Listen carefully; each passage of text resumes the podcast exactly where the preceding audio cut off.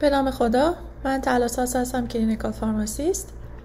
با case discussion شماره 91 در خدمتتون هستم. بیمار آقای 65 ساله هستند با سابقه stable و PCI از چند سال قبل که در بررسیشون exertional chest pain function class دو رو از حدود دو ماه قبل ذکر می‌کنن. داروهایی که در حال حاضر دریافت می‌کنن آسپرین، بیزوپرولول و روزوواستاتین هست.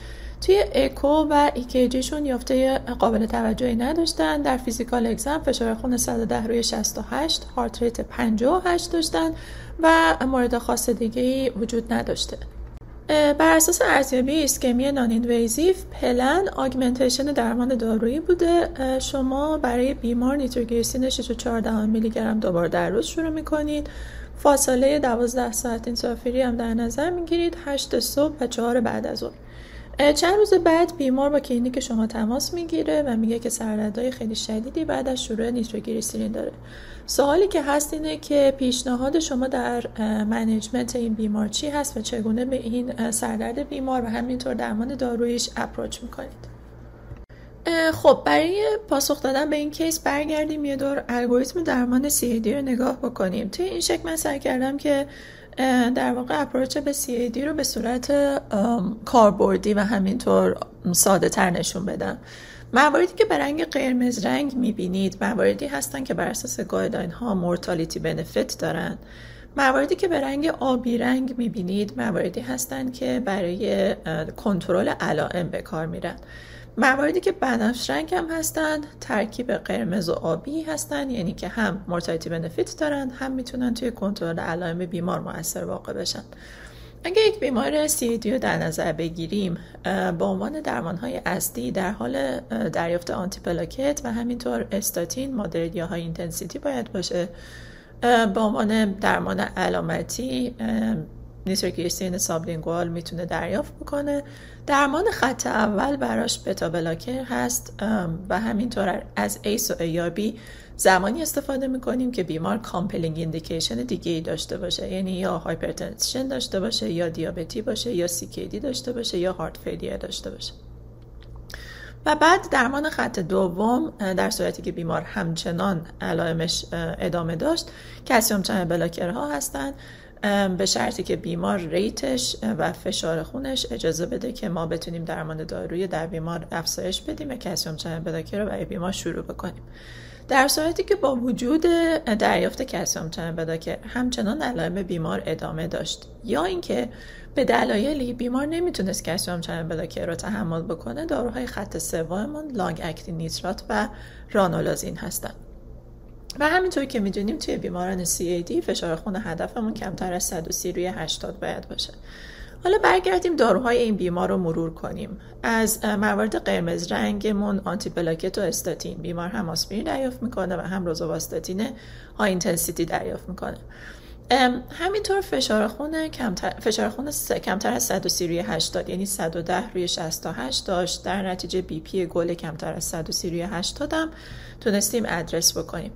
درمان خط اولمون بیزوپرولول بود. برای بیمار بیزوپرولول 5 میلی گرم روزانه شروع شده و اینکه heart rate بیمار هم 58 است. مشکلی هم با دریافت بیزوپرولول نداشته ولیکن همچنان علامت دار بوده.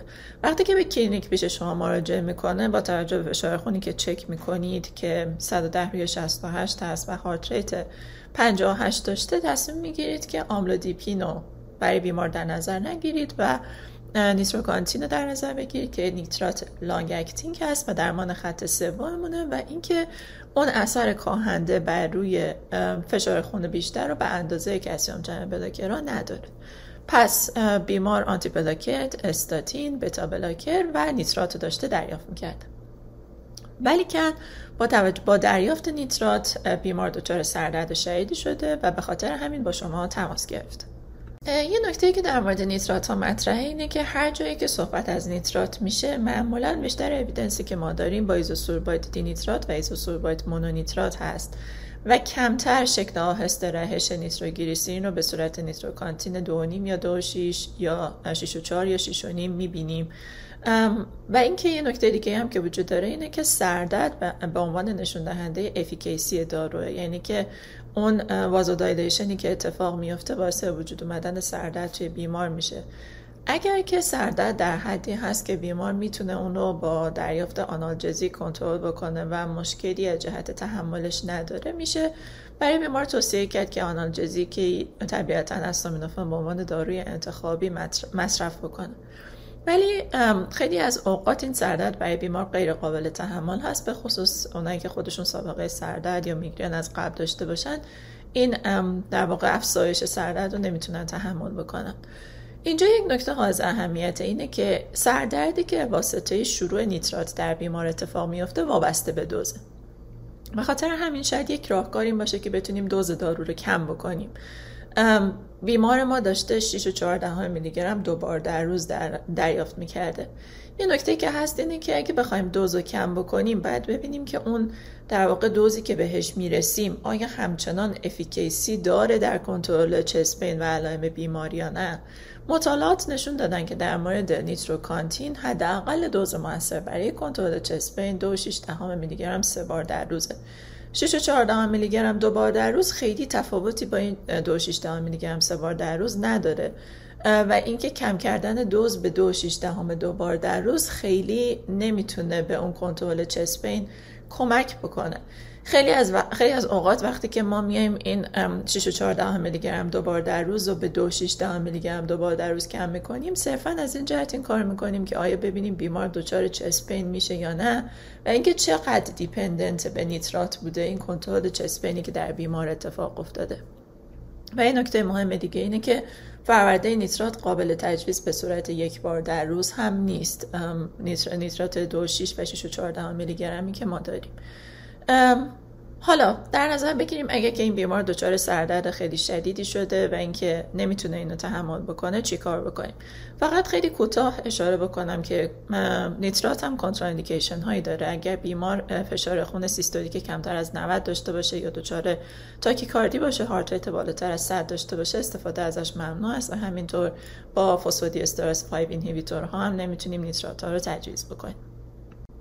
شایع ترین دلیلی که مصرف نیتراتا رو در practice محدود می‌کنه همین آرزه هدیک دیزینس فلاشینگ هست. یعنی این خیلی اتفاق عجیبی نیست و شکایت خیلی عجیبی نیست که بیمار به ما کرده. شاید بر قدم اول بررسی اول اینه که ببینیم شدتش چقدره آیا می‌تونیم با ضد دردون رو کنترل بکنیم یا نه و بیمار داره چه دوزی دریافت می‌کنه؟ آیا قابلیت کم کردن دوز در این بیمار رو داریم یا نه؟ که بر اساس این کیس ما بیمار داشته 6 و 4 میلی گرم دوبار در روز دریافت می‌کرده. و حالا در نظر فکر کنیم که سردردم خیلی شدید بوده که با آنالژزیک قابل کنترل نبوده. پس نه ما راهکار افزایش آنال یا addition در واقع آنالژزیک به ما کمک می‌کنه نه کم کردن دوز نیترات. و باید داروی دیگه رو برای بیمار در نظر بگیریم. برگردیم به این الگوریتممون. بیمار درمان خط اول beta blocker رو داره دریافت می‌کنه به خاطر فشار خون پایینش برای بیمار calcium channel blocker رو نمی‌خوایم شروع بکنیم. long acting نیترات هم نمی‌تونه تحمل بکنه در این حال که همچنان علائم در بیمار وجود داره. انتخاب بعدی ما در این بیمار می‌تونه رانولازین باشه.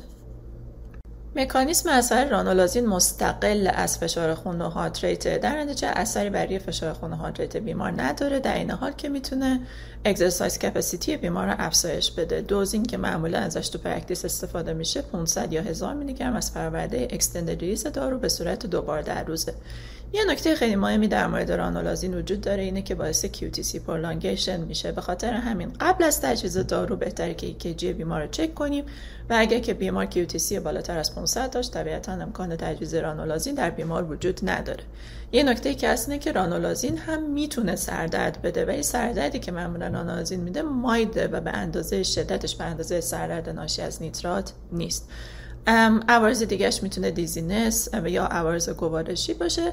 نکته دیگهش contraindication هایی که این دارو داره توی افرادی که سیروز کبدی دارن استفاده از دارو ممنوعه و توی افرادی که مهار کننده های قوی سیستم سیتوکروم 3 4 و P-glycoprotein رو مصرف می‌کنن. نمی‌تونن از این دارو دریافت کنن. اونایی که inducer های سیستم سیتوکروم 3 4 رو دریافت می‌کنن مثل داروهای antiepileptic نمی‌تونن این دارو رو دریافت بکنن.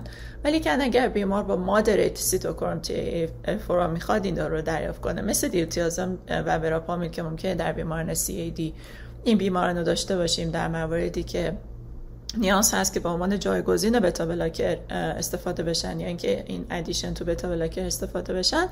حد اکثر دوز رانولازین 500 میلی گرم دوبار در روز است پس دوز شروع دارو 500 میلی گرم دوبار در روز هست که می‌تونه به target دوز 1000 میلی گرم دوبار در روز افزایش پیدا بکنه. خیلی ممنون از توجهتون. امیدوارم که این یعنی توضیح این case در practice تون موثر واقع بشه. متشکرم. خدا نگهدار.